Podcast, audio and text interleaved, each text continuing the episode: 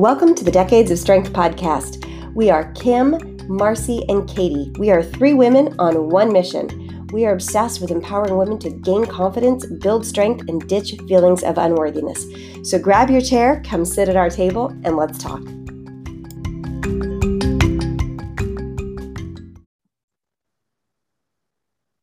Hello, and welcome to the Decades of Strength podcast. I'll be your host today. This is Kim Schlag speaking. And with me, of course, I have Marcy Nevin and Katie Crocus. Hi, ladies. Hey, Kim. Hi, Kim. Hey, Mars. What's going on? Katie. Besides our boring chat about the weather we already have, what's going on? we, we, literally just talked about the weather. We're like 90 year old people. I know. every, it's relevant every decade. Okay. Let's just put that out there. It's we all true. talk about it. But it, it's um here at my house. I've got uh, I've got one home from school this week, and my husband was supposed to be traveling, but he just tested positive for COVID. So within 24 hours, he drove down to Lexington, Kentucky, and today he's driving back home to Madison because oh, no. he can't do any of the appointments that he had scheduled for his trip this week. So poor oh, guy driving home with COVID today. Is he feeling okay? he's feeling like he's got a cold. And I mean, it could be a lot worse. Like if he had flown down, he would have been stuck there for, you know, like five days. Um, but because he drove, he can just like take the cold medicine and stop every hour if he has to. It's honestly, we've been so fortunate. I'm thinking about all these people, their lives have been upended by by this. And even just like a colossal inconvenience sometimes happens or you mm-hmm. miss like a devastating family event and like none of that's really hit us. We've been so fortunate. So I, we have one child left in the family who has yet to have a positive test and so we'll see. I guess it could still happen but so far we've been so lucky and i'm really grateful yeah. You know what's interesting? It's May of 2022. And I have to say, I think it's a rare episode that one of us doesn't have some connection to say something about COVID still, oh. all these years later, right? It just yeah. keeps coming up. Like somebody's, mm-hmm. somebody's, this person had COVID or that, or we think we might have COVID. It's just, it's like, it literally will. It's like the weather, Kim. It's like the weather. It's the new chat about the weather. you know what, what part of COVID is screwing up your life today? Right. Mars, what's going on in your world? Uh, not COVID, that's for sure. Oh, good. Thankfully, yes. I I still I have not gotten it. My parents have not gotten it. My brother and my sister-in-law both have, but yeah, I have made it out okay so far. My friend uh, Ocean, I don't know if anyone, uh, any of the listeners follow Ocean Trail. That is her name. Uh, she and I were. name? Well, Ocean is her real name. Yes. Um, she's married, so I don't know if Trail is her married name. Trail is her maiden name, actually. I was listening to her. Name? yeah, Butter Your Macros. Her parents named her Ocean Trail. Are, were they like hippies? Mm-hmm, like they were. Or yeah, okay. yeah. I love it. I think it's beautiful. It is. Um, yeah, my my mom, she's like, I saw you uh, talking on like Ocean Trail in your stories. I thought you were going somewhere, and I'm like, no, that's my friend. anyway, cool. so Ocean and I, we she moved. It's it's kind of like ironic actually because I went to the University of Oregon for college and I was watching her stories and I noticed that she lived there and I messaged her and I was like, "Oh, Eugene, my favorite place. I miss it so much." So we were kind of going back and forth and then we just ended up getting on a phone call one day and we were chatting and she's like, Oh yeah, you know, I grew up in Northern California. And I said, where? She's like, Oh, this place called Danville. I'm like, uh, that's where I grew up. So, mm. such a small world. Yeah. So anyway, she moved back here um, temporarily. So we get together like every other week, but I saw in her stories on Monday, she came down with COVID. So I think our walk for this Thursday will be canceled. So that's how I'm being affected by it, which is mm-hmm. which is fine because I don't want to get exposed and um, ruin my trip to Idaho, which I'm going on on Friday. Very oh, excited. Right. The girls' trip with mom. My right? Yes, yes, good memory. So really looking forward to that. Um, yeah, so that's really everything that's going on here. Nice. Marcy, by the way, that is something that is rarely said to me. Good memory. Oh. Not something I typically hear in relationship to myself. Not too much uh. going on in my world that I want to talk about because literally anything I say is going to involve the word poop, and I just don't want to talk about it one more second. So let's move on to current events that are interesting. And I'm not talking about any of the crazy negative stuff because wow, it's out there. This is just something I thought would be interesting to talk about. And I don't even know if you ladies have heard about it because there's way bigger news happening right now. But the Met Gala last night. Do you guys ever follow? Do you guys follow the Met Gala? Like, do you are you interested in it? Just the costumes, not That's the what I costumes. mean. Yeah, that's what I mean. Like the costumes. Like, so I don't know if you guys remember this, but I studied fashion. Once upon a time, I was Oh a fashion oh merchandising major. That's what my first degree is in before I studied psychology and sociology. And so I'm, I'm super interested in fashion. And my daughter is super interested in fashion. And so any of these big events where celebrities are wearing cool outfits, we always like follow on Instagram and talk about what we like and what we don't. And we like never agree because I think some of the stuff is just completely weird. And she's like, it's cool. Of course, I guess I'm old. So, but last night, you know, there's always a theme for the Met Gala. And last night's was something about the Gilded Age. And okay, of course, who drums up controversy? Kim Kardashian, of course, right? That woman, she's always doing something troublesome. And I don't know if you guys heard about this particular hubbub, but she disclosed her prep for the gala, specifically what she did to fit into this dress. She lost 16 pounds in three weeks. And she Oh, said this in a really like braggadocious kind of way, like no carbs, no sugar for three weeks. Guys, that's over five pounds a week. And we all know to do that, it wasn't just that she cut carbs and sugar. She was like starving herself, like to get to Mhm. five pounds in a week, like when you're already a lean person, Mhm. like that's incredibly restrictive. And she not only did she say that in a bragging way, she decided I'm going to take this even a little bit to the next level, and I'm going to brag about the um, binge I'm about to have when I get out of this dress later, and talked about how she was going to go home and have a pizza and donut party. No. Yes, and so you know everyone is saying you know she's really glamorizing disordered eating. Mhm. What are your thoughts on this, guys? Had you already heard about this? You know, I honestly live under a rock. I don't really, I really do. I I don't really watch the news and you know, you can say that I'm, you know, being ignorant for that or whatever. It's just I'm kind of like in my own bubble over here. I don't have a lot of like extra time to be spending on doing that. I'm so like in my zone and you know, focused on what I'm doing with work. Uh, so yeah, I don't I don't really watch the news. And yes, like I scroll social media and there are some accounts that I follow. I mean, I think I follow Kim Kardashian on uh, on Instagram. I am jealous that she's with Pete Davidson because I have a huge crush on Pete Davidson. I don't know what it is. Yeah, I do. Okay, Yeah. so last night he actually looked nice. Usually I think I'm like, what is she doing with Right. him? I think he looks like a That's clown okay. most of the time. Last night he looked good. Yeah. No, he can look good. So But he's funny, right? Like you, it's the Very funny, funny. right? yeah, yeah, yeah, for sure. Um, so I have not seen this, but no, not on board with that at all. So sad. Okay, I just all I can about think about is how many followers does she has like more followers than the president, right? Like she's got more followers than probably anyone in the free world. And she is putting all of this out there. And here's what gets me. She's probably not going to share about the residual effects, about all the collateral damage that's going to happen as a result of this. There's no doubt in my mind that she's under under a lot of pressure um, to look a certain way. She, I think, is more like a muse when it comes to fashion than, um, you know, certainly any like civilian, right? Any normal person.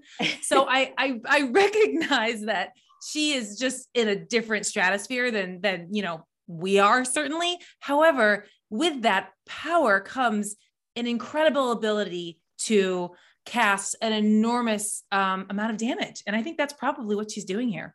Yeah. Mhm. All right. So does this change the, anything for you guys? I left a piece of the story out because I didn't think you'd heard of it. The dress that she wore was vintage Marilyn Monroe.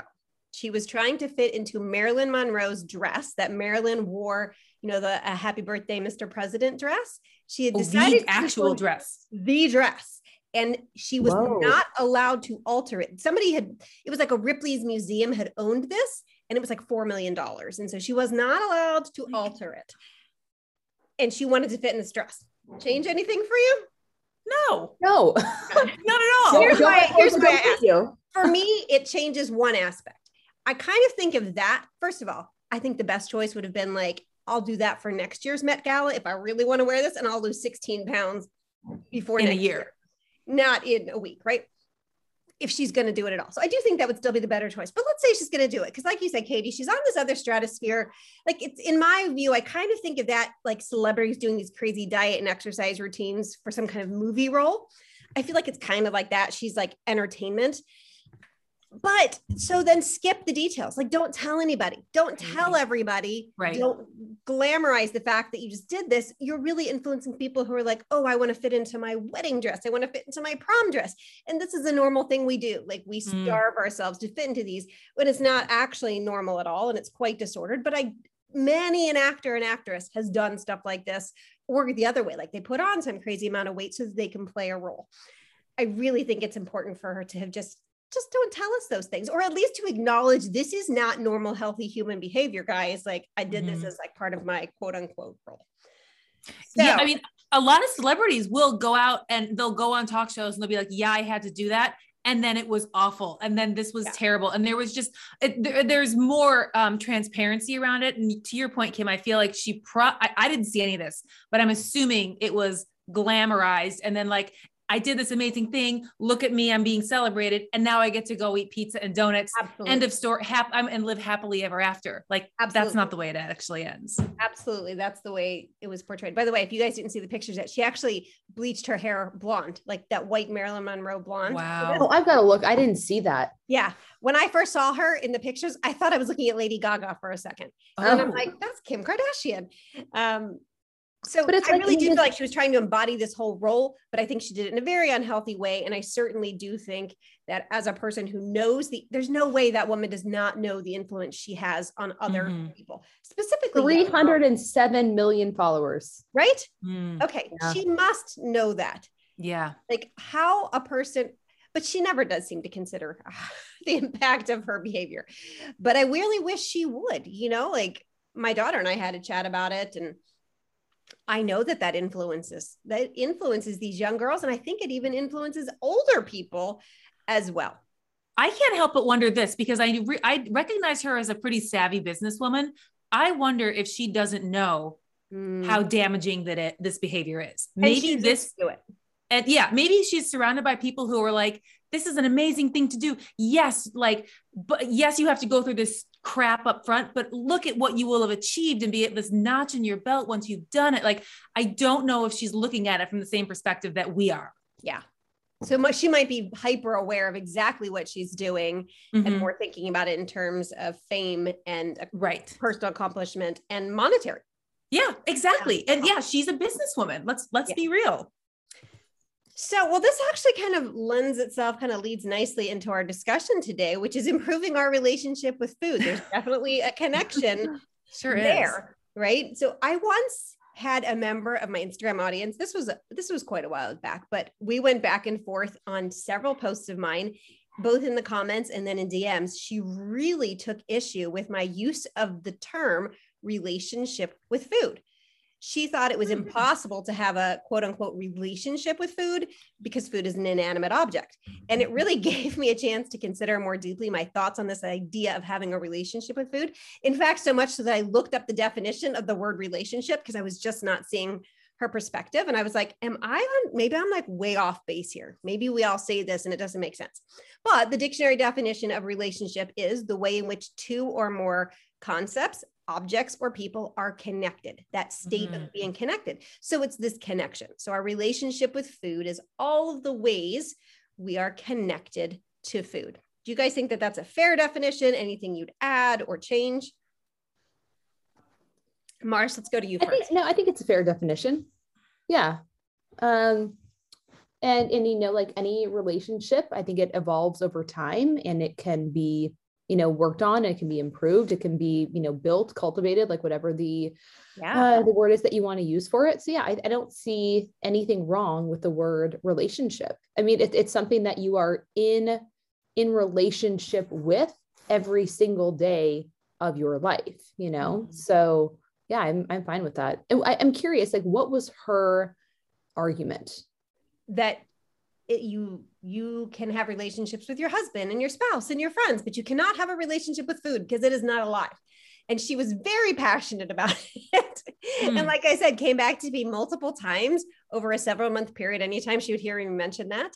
And it clearly pushed some kind of button in her. And I mean, I wasn't going to argue with the woman about it. Um, but it certainly got me thinking about what that term whether that was an appropriate term and i after some thought decided i was going to continue right on using it the way that i had and the way i think you ladies use it as well mm-hmm. katie mm-hmm. any thoughts there no i would agree and i think marcy i like what you added about it being something that certainly evolves and changes over the course of a lifetime just like any relationship yeah, and mm-hmm. that's actually where I'd like to go next, lady. I'd like to kind of let's start with this personal level and then we can kind of more talk about what we do with our clients or our audiences. Katie, let's start with you. How has your relationship with food changed over time? Oh my gosh. I mean, I'd love to say it's come full circle, but it's probably had like a hundred revolutions, if I'm perfectly honest about it. I mean, uh, I, I don't want to like go back too deep, but I would just say in the last cycle, which has probably been in the last five five years of my life, um, it went from being something that was really transactional for me. It was it was I didn't see it as I didn't wake up and think, okay, let's let's just start the day and fuel myself to live and and live the way I want to live. I was like, okay, I got to work out so then I can have breakfast. And then I'm to go and do my stuff and then I'm to get hungry and then I'm to eat and then I'm to go for a walk because I just had lunch. And then, and that was really, I didn't realize this, but that I think started when um, I was working out at Orange Theory and they had the splat points and they had the calories. And I really started equating what I was eating, uh, offsetting what I was burning. And that did a heck of a lot of damage. And it took a long time for me to really untether myself to that idea and realize that I need, if I'm, let's just say I'm a vegetable and I'm not even blinking, I need food throughout the day. So um, I, I, think I had to uh, take a lot of action to separate myself from that. And it did not happen overnight. Mm. Thanks, Katie. Mars. Yeah, I mean, when I was younger, my relationship with food was, I would say, very healthy. I ate everything that I wanted to eat. I didn't see any problem with it. You know, no one was telling me that I should not be eaten. Well, I, I take that back before I go any further. Um, you know, my mom, she was very health conscious. I think that's because of how she was raised. So there were certain things that she would not allow me to eat. And the list was small. So white bread, sugary cereal, and sugared gum. So those are the three things that were like off limits in our house and not because like oh they're going to make you gain weight or anything like that. It's just and these do not have any health promoting properties like they are you know nutrient void that kind of thing. So um really that is how my relationship with food I guess began but and I was very upset about it, I will be honest. So whenever I went to my grandma's house, and this is interesting, and like now that I have perspective looking back, in my grandma on the other side, so my dad's mom, she like that is how she showed us love was food. And she was the best cook. So she would feed us all day long and complete junk. So that is where I went to like get my fix. She had mm-hmm. every single sugary cereal. She had those uh, hostess like mini donuts, the chocolate covered ones, the powdered sugar ones, ice cream. Uh, she would make us like not peanut butter and jelly sandwiches, but they would be peanut butter sandwiches with Jif peanut butter. And on the other side would be regular butter. She would put half and half on our cereal. Um, oh my God. Half on your cereal. So, I mean, it is so good. I will admit. Um, really? she would make us these like big elaborate breakfasts with homemade biscuits and sausage, and, and like it was just, oh my gosh, I'm like salivating even thinking about it. So yeah, like my relationship with food in that context was good because I just I enjoyed food. I loved it, you know, and I wasn't thinking like, oh, this is going to make me like look a certain way. It's going to do mm-hmm. something to my body. I and at that point I don't really think I had any awareness around how my body looked um, and I felt good in my skin. So when I was in, I want to say like fourth grade, I started to notice that my body was changing. And that is when my relationship with food started to shift because I was going to my mom and asking her for advice like, how do I lose weight? And she has said, and I, you know, bless her heart, like a moment on your lips, forever on your hips, like those types of things. So I, I don't really feel like that had much of an impact, uh, but I know it certainly can with some people. It can damage their relationship with food um, and make it like Katie was saying, like that transactional relationship, or no, like if I eat this, then that is going to happen. Um, but you know, my mom and I did like the cabbage soup diet together. We did Weight Watchers together, things like that. So that's kind of how it started. And then, you know, when I was in high school and really getting into fitness, and then in college, that's when the whole like clean eating trend was very hot. So this food is good, this food is bad, this food is clean, this food is not clean. And the majority of what I ate were clean foods. I mean, I, I really didn't allow myself to eat anything that wasn't. So it was protein, vegetables, like maybe some oatmeal and sweet potatoes, all of the sugar free, diet friendly type of things to like curb my cravings. But yeah, my relationship with food was very, very damaged. Um, I would say up until my mid 20s when I hired my first online coach and that's when I was introduced to flexible dieting and and the game really changed after that thankfully.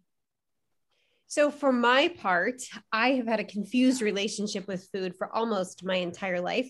And it's hard not to when you literally don't understand the thing you're trying to connect with. I had an incorrect baseline knowledge about food, about its impact on my weight and its impact on my health. The rules were ever changing. Don't eat fat no, eat fat. It's good for you. It's carbs you should stay away from. Butter is the devil. Only eat margarine. Are you crazy, lady? Margarine's going to kill you. Right. Mm-hmm. And that's just one small example. Like I couldn't quite grasp this thing that I was trying to have this relationship. And so it's complicated, would best describe my relationship with food until about nine years ago. Mm-hmm. Mm-hmm. So, ladies, what has helped you to improve your relationship with food over time. Clearly, we're all in a different spot with food now than we've been at different points in our past.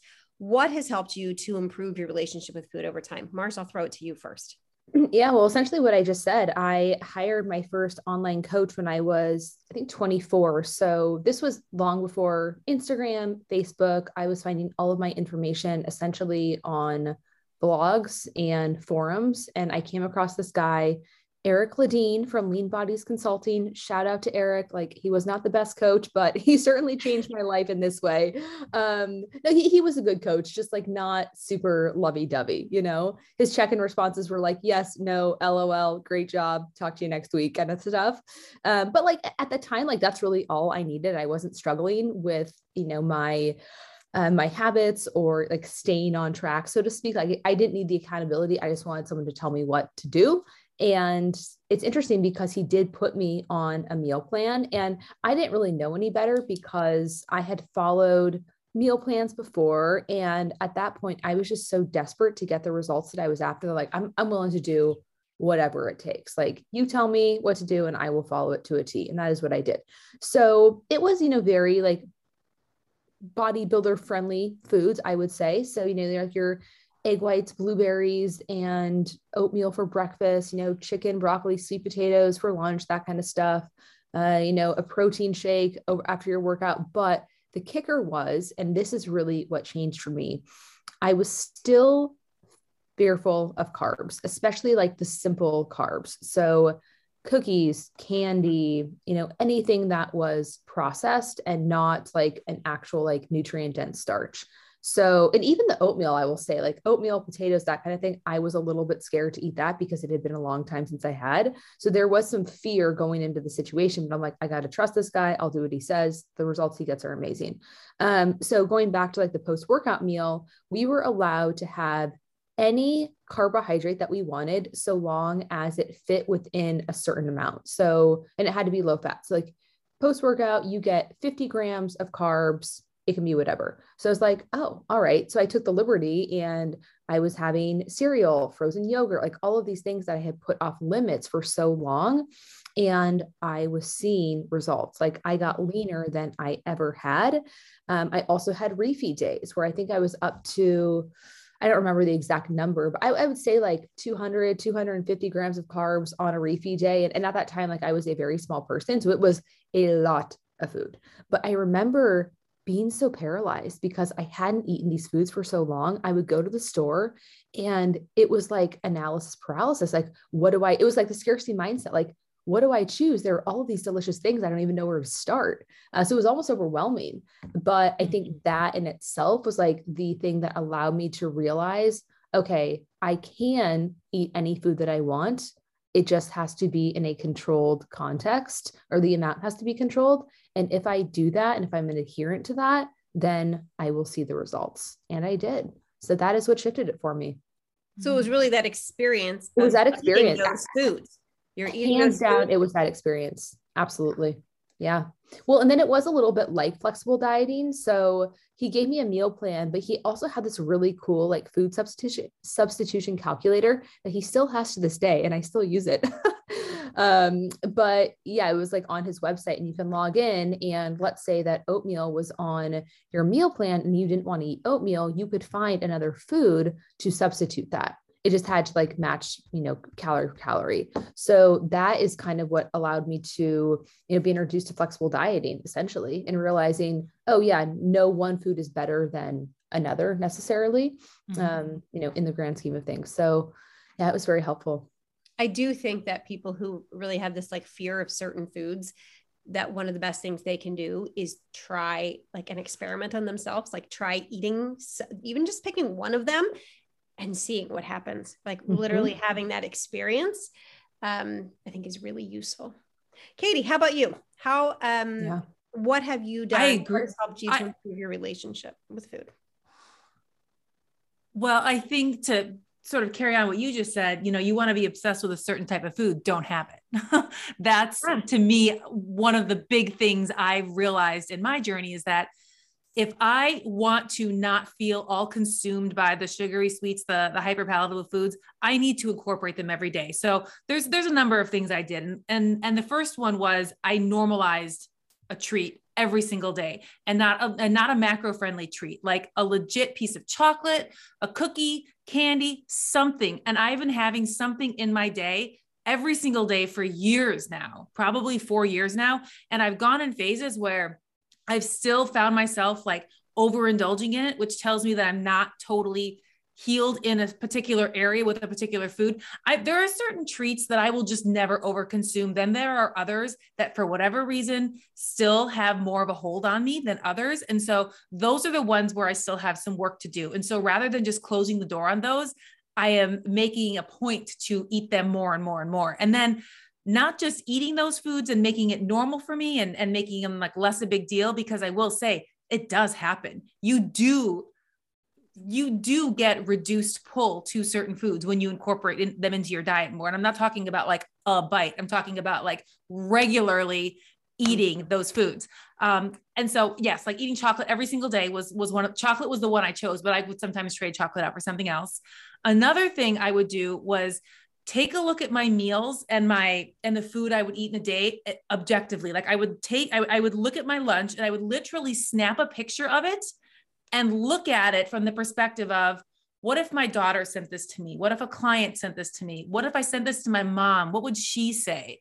And if I was looking at that food being like, oh my gosh, you're obviously missing a food group. Where's your fat? Where are your carbs? Mm-hmm. Um, I would realize that I, I, there was something that I was missing for myself as well. So that was another like thing that. that that helped me a lot. I like that idea of like looking at your food from someone else's perspective. It's so mm-hmm. much better to like kind of take that step away.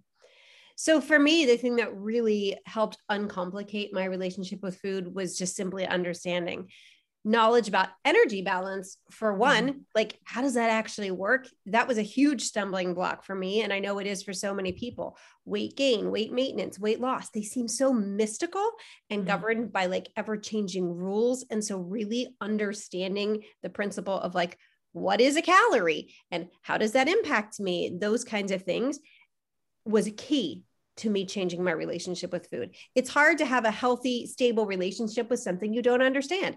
It's like if your boyfriend or your significant other was like an undercover agent, or oh, that's actually probably not good because he's probably good at covering things up. If it was some crazy man who's like got like living a double life and you can tell there's holes and like you're, you can't quite figure him out, right? Like, how can mm-hmm. you have a good, stable relationship? Like, you can't quite get a grasp on this person you're trying to have a relationship with it. For me, that's what it was like with food. Like, I couldn't quite understand it. And when I did, that really flipped a switch for me about being able to eat all things and not having this constant sense of worry about whether I was quote unquote messing things up or whether this was going to, you know, make me gain weight again. So for me, that knowledge piece was huge. Mm-hmm. Okay, so let's take it from just ourselves and what do you guys do and what have you done to help your clients, to help your audience improve their relationship with food? Like, let's get really pretty specific here. What are some things that you teach them or experiences you help them to have so that they can improve their relationship with food? I can go first and you guys can can think about that.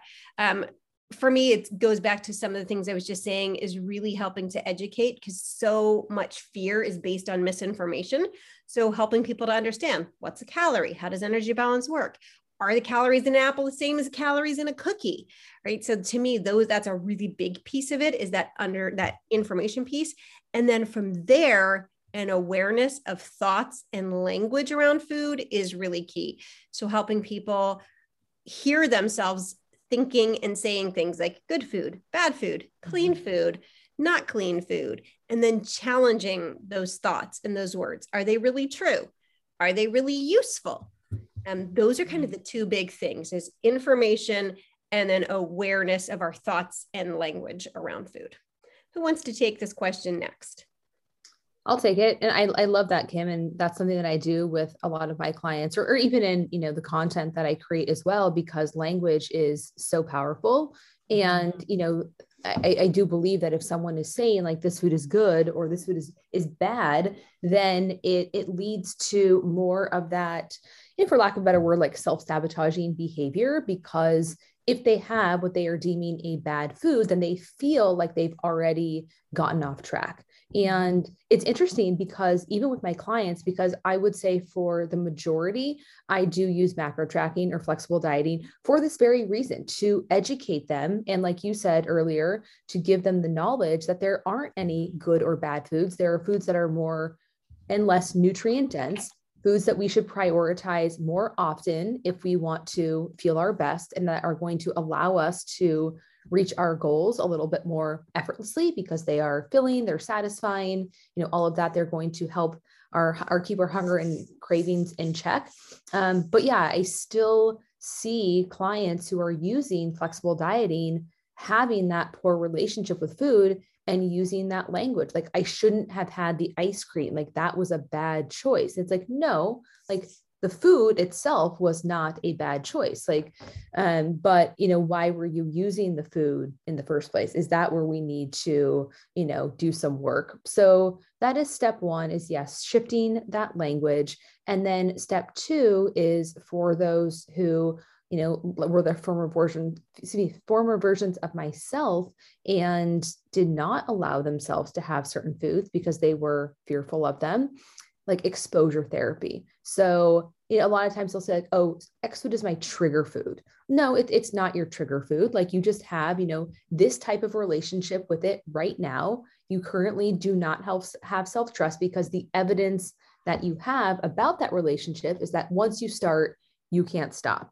So, the only way that we're going to improve that is with exposure therapy and allowing yourself to practice. Like, you cannot improve anything if you don't practice it. So, kind of like communication with a partner, anyone else that you are in a relationship with. If you want that relationship to improve, like you just don't, you know, sit on separate sides of the couch and like not say anything to each other. You don't, you know, like not have date nights and things like that. You actually have to like be in the experience and do the work to overcome whatever it is that you are dealing with. So, in this case, you know, bringing those foods into the house and allowing yourself to have them I will sometimes say, you know, if that feels a little bit too um like too big of a step, then you can start exposure therapy by like going out and getting something. So like let's say it's ice cream. All right, instead of bringing an entire gallon of ice cream into the house, can you go out to ice cream and get a scoop and realize that like okay, I can have that one serving and and be good. So that kind of starts to develop the self-trust and then from there you can layer on the next phase, which is like, okay, now I am going to bring the ice cream into the house and I am going to serve myself, you know, one scoop. I'm going to go on the couch and I'm going to eat it slowly and be present and enjoy it fully. And then I'm done and I move on. And, you know, you're not going to get it right every time, but eventually it will get easier and easier. Love that. Katie. Mars, to, to carry on from what you said about trust, I think that's so important. I like having a mantra that I that I go to that I think about throughout the day regarding trust because trust in my choices, trust in my body was something that I had to work through. And the one that I would use was it is easy for me to slow down and tune into my body. And that is something that I would stop and do before I would eat any meal, any time. And I'd always have a couple deep breaths and a couple moments of just gratitude, not only for the food in front of me, but for the fact that my body knows exactly what to do with the food. No matter what you put into your body, even if, let's just say, you have a binge episode or something, you do something and you regret it guess what? You don't have to do a thing, and your body is still going to take care of you. It's going to process that food, it's going to do what it needs to do. It's going to take that energy and it's going to allow you to do what you need to do as a human being, and you don't even have to think about it. And so, to sort of just take a moment and be so grateful for the fact that you have this, you're living in this amazing machine that does all this, regardless of what you put into it, might make you want to just treat it that much better and trust it just a little bit more and understand that there's nothing you can do to really mess this up. Like approach it from what would it feel like to have everything I want and not be able to mess it up because it is within you. It's just take a minute to really try to tap into it. Mm-hmm. Katie, could you share your mantra again one more time? I thought that was fantastic. Yes, uh, it is easy for me to slow down and tune into my body and it may not sound like much, but if you say that to yourself a couple times before you sit and eat, you'll hear things. Things will come up. I love that. I love that. Ladies, so far this has been a fantastic discussion. I want to end with just one more question, and it might feel a little redundant, but I really want to drive this home for people who might be listening because I think a lot of people who come to me don't even realize that they have a poor relationship with food. Like it's a surprise to them, like it's a revelation as we start talking that they're mm-hmm. like, yeah. I didn't even realize this. And it's a big life changing um, i want to, i won't use the word moment because it's a process but over time when they've shifted their relationship and they can look back they're amazed. They're like wow i didn't even realize where I was before.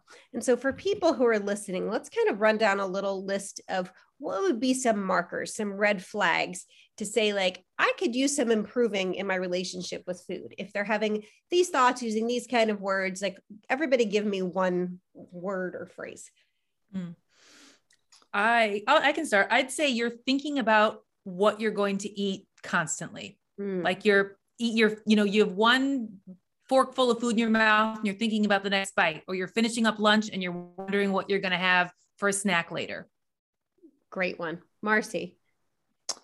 I would say being fearful of putting yourself into certain social situations. So, avoiding mm-hmm. parties, avoiding restaurants, avoiding travel. And I speak from experience. I'll just share the story really quick. When I was in the height of my disordered eating in college, my mom and her her siblings they were going to Europe um, and she invited me to come and here I have this like fully paid trip to Europe with my family and could have been the time of my life and I'll never forget she said to me you're more than welcome to come with us but I don't think you're going to want to because there's nothing that you can eat there and like wow that should have been like such a red flag for me mm-hmm. you know and, and you like and, and I was like for that reason I was like yeah, you're probably right. and I didn't go.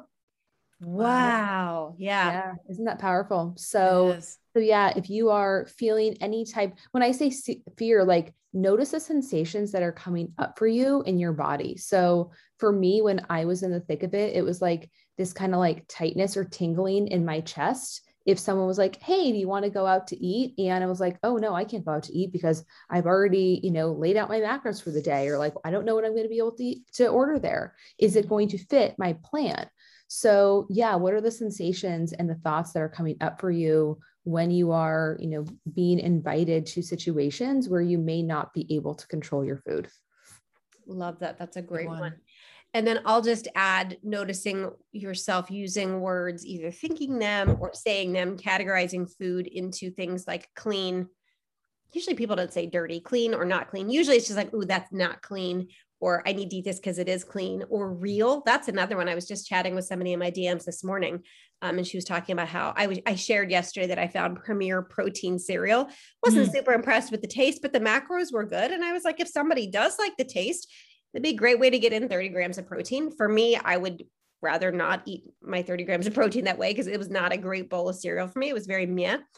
But she was like, people should just be eating real food. And to me, that's a red flag. To I mean, it's what what is it? We're not talking about Play-Doh. We're not talking about like mm-hmm. little toddler play food. It is real food. So if you notice yourself using the words real, um, calling certain foods good or bad and it's not into relationship whether you enjoy the food like sure we've all had like a bad meal like something's burnt it's too salty mm-hmm. that kind of thing but if you find yourself categorizing food as good or bad um, not in relationship to that kind of taste factor um, mm-hmm. clean real those kinds of things would definitely be red flags that there's room for improvement in your relationship with food well, I think one more that we did touch on briefly earlier in the episode is the transactional relationship. So yes. if I have this food, then I need to burn it off. How many mm-hmm. minutes do I have to spend on the treadmill or or that guilt?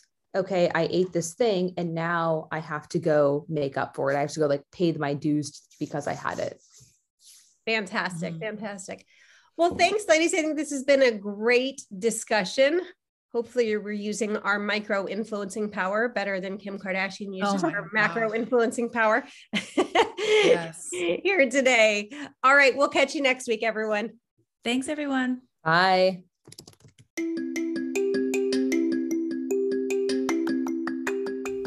Thanks for joining us for this episode of the Decades of Strength podcast. If you liked this, if it was helpful for you, it would mean the world to us if you left a rating and review wherever you're listening. It really does help our work get in front of more people. Thanks so much for being here with you, and we'll see you again next week.